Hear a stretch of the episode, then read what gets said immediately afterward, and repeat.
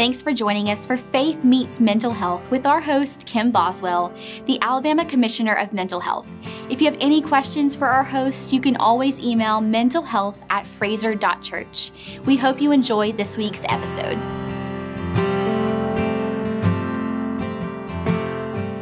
Welcome to Faith Meets Mental Health, a ministry of Fraser Church. I'm Kim Boswell, Commissioner of the Alabama Department of Mental Health, and today I have with me Dr. Dallas Rabick. Dr. Dallas, as we love to call her, uh, works for Department of Early Childhood, and she's our state coordinator for infant early childhood mental health. And as we know, we have a mental health crisis going on with our youth and our young folks.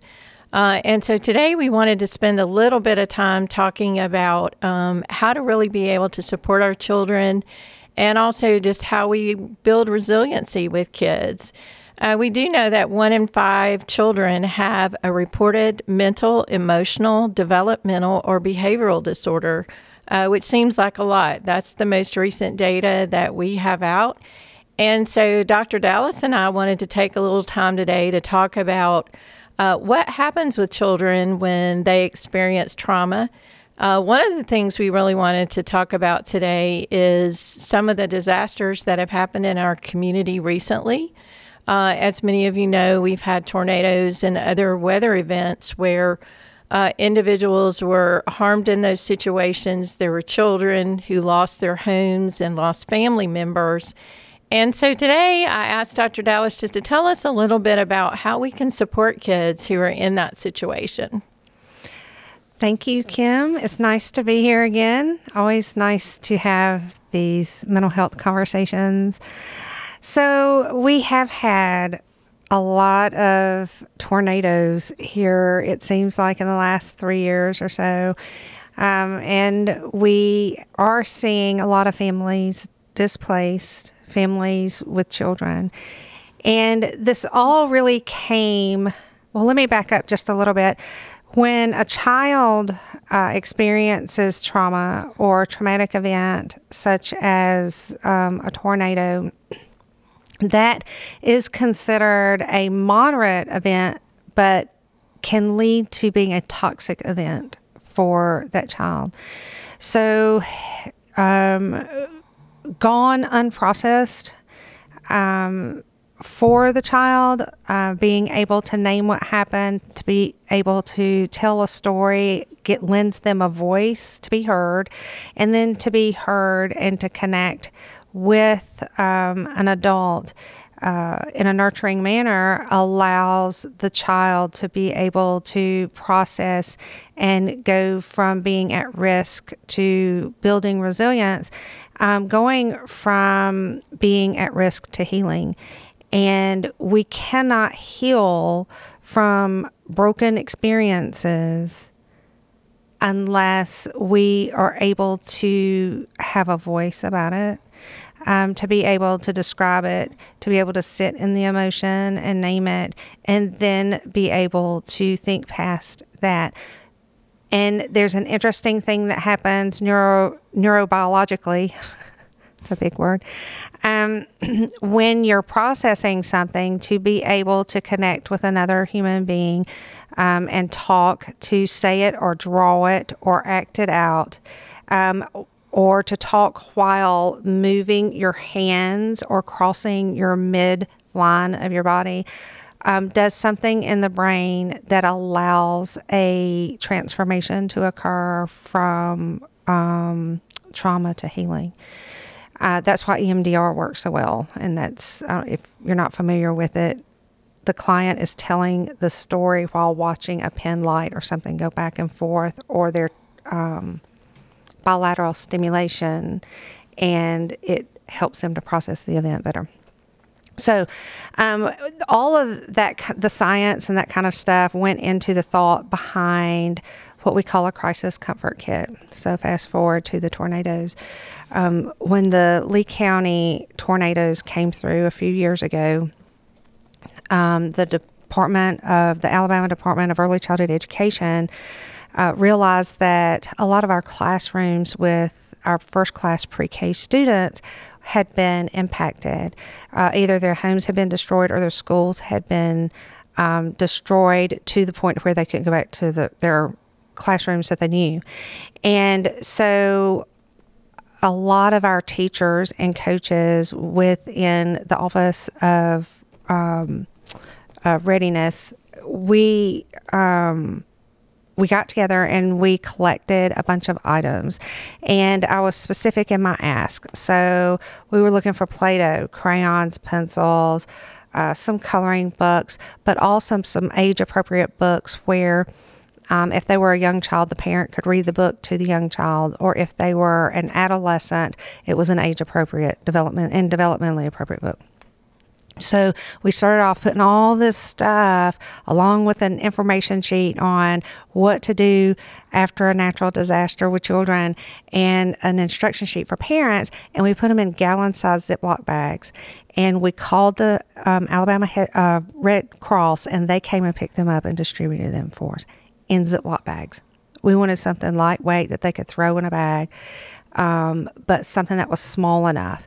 And the following year, uh, Blue Cross and Blue Shield had a bunch of clear backpacks that they couldn't use for a giveaway that they were planning. And so they donated them so that we could use them for crisis comfort kits. And lo and behold, we had another round of storms that year, and we gave out over 100 backpacks that year as well. So, fast forward to the newest. Um, uh, ev- evolution of or the newest edition of the crisis comfort kit. So, would you like for me? Do we have time to kind of go through, or what would you I, like to do? Yeah, I think we do. I think it's probably really important for people to kind of connect to you know the neurobiology that you described and the brain science to how that actually. Uh, helps a child process what they've gone through. Um, I think that would be really helpful. I always think back, I had a friend in uh, high school who um, their family would always go to church on Sunday evening, and Wizard of Oz would always come on on Sunday evening. But mm-hmm. unfortunately, she was deathly afraid of storms because every time Wizard of Oz came on, they left, and all she understood about it was there was a tornado. Oh, wow. And she spent her whole life being really afraid of storms until she realized you know she never got to see the rest of the story or to process that that wasn't the end and she didn't know what happened to dorothy and so um, it's fascinating how something even that simple a yeah. child seeing something on television can kind of get stuck in their brain and nobody realizes that's why this child is so afraid of storms is because she's got this picture that she's not been able to process. And so I think it's really important to help folks understand kind of what that looks like for right. kids. Yeah. Yeah, exactly. Because we don't think about that. We don't remember. Right. a lot of that sometimes. Or maybe we didn't have a traumatic experience as a kid. Right. Um, but we become adults and we have all these skills, and we forget that a four year old or even a 12 year old is not going to have the same resilience skills that you have. Uh, and it's important for adults and parents to be able to what we call scaffold children um, to help become those building blocks of learning and development. And you don't know what you don't know until you know it. So you know right. we, we, we at some point we have to support each other. So absolutely. Yeah, i wouldn't recommend my family's approach um, to disaster uh, response. Um, everyone panicked. Uh, it usually was someone yelling get in the car and get in the car fast. And as we know today that's probably like the worst thing you can do. Um, mm-hmm. and so I, I think you know we assume that adults know how to handle those situations, but I think helping our kids through that and even our adults to be prepared for a disaster is is so much better now because we have information. We have so much more information than we had when I was that age. It's like you just looked in the sky and look for the you know the tornado in the right. sky. Uh, so now we have a lot more information, and so I do feel like it gives parents an opportunity to help prepare their children because we know a week ahead of time we're getting our weather alert right. and we know the weather days, and so would love for you to share about the packet. Thank you. So, um, typically, the packets are not stuffed this full. Okay, that can be very overwhelming. I just brought several um, items that are two different age appropriate items to kind of show that we we create the uh, pack, the kit is very intentional. So we have a folder on the inside, and it includes uh, resources. So there's resources from the National Child Traumatic Stress Network, what to do, and they'll be age appropriate depending on the backpack. Um, there's uh, positive parenting information. And then on this other side, which is really cool, this is where we have the parent information sheet, which I'm going to go over as I go through the bag. But we had there's there's a series called Trinka and Sam, and it is written and illustrated by Dr. Chandra Ghosh Ippen and her husband, uh, Eric Ippen. And so they have one of these for every type of natural disaster. But what's neat about it is it's like a social story coloring book. And so as you're reading through the story, you can stop anytime the child wants to stop and color. Um, or you can just start coloring in it. And the back of it has instructions for parents and ways to use the social story book to help uh, everyone really in the family to process what's going on. And here you are actually talking, you're coloring, and you're interacting with another human being, which um, allows the brain to do what it needs to do to become resilient. So we have a, uh, a, a paper in here that is all about your crisis comfort kit. And I just want to read this really quick that we stick in here, and it's building healthy brains. So, reading with your child offers many benefits. It builds language skills and provides opportunity for your child to learn to read.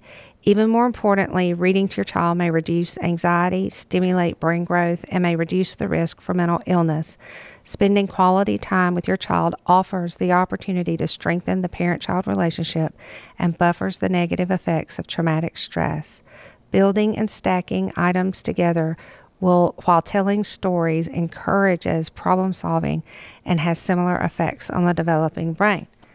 So, in the spirit of building and stacking, we either have the large Duplo box blocks or we have the smaller ones, um, which it's just usually three or four. We don't put a whole bag in there. Um, and then we have, we either have a pinwheel or blowing bubbles. Um, and we have instructions on how the parent can help the child um, focus on the breath. Breathing in through the nose and out through the mouth. There's age appropriate books for the parent to read with the child, crayons, figures in here where if the child needs to tell their story by acting it, out with figurines. And for babies, for texture, we often get a um, something for feel in here for a rattle, and that helps with them. And then we also have stress balls in both a child size hand and an adult size hand. And of course, again, instructions um, on the parent information sheet. That is really amazing. Um, lots of things that I think most kids will certainly catch the attention and the eye of a child who has gone through that, and really just helping us as adults learn to, you know, build resilience in children is. Uh, something that is just a skill that we all need, whether it's our grandkids or um, our next door neighbor that's going through something, you know, somebody who's lost a family member. And so, thanks, Dr. Dallas. That was so helpful. Thank you so much. Oh, I enjoyed being here. Thank you. Thank you. Thanks again for listening, and don't forget if you have any questions that you would like to be discussed on an upcoming episode, you can always email mentalhealth at fraser.church. Also, you can view video of our episodes on fraser.church slash videos or on youtube.com slash fraserchurch. And if you haven't already, be sure to subscribe wherever you get your podcasts.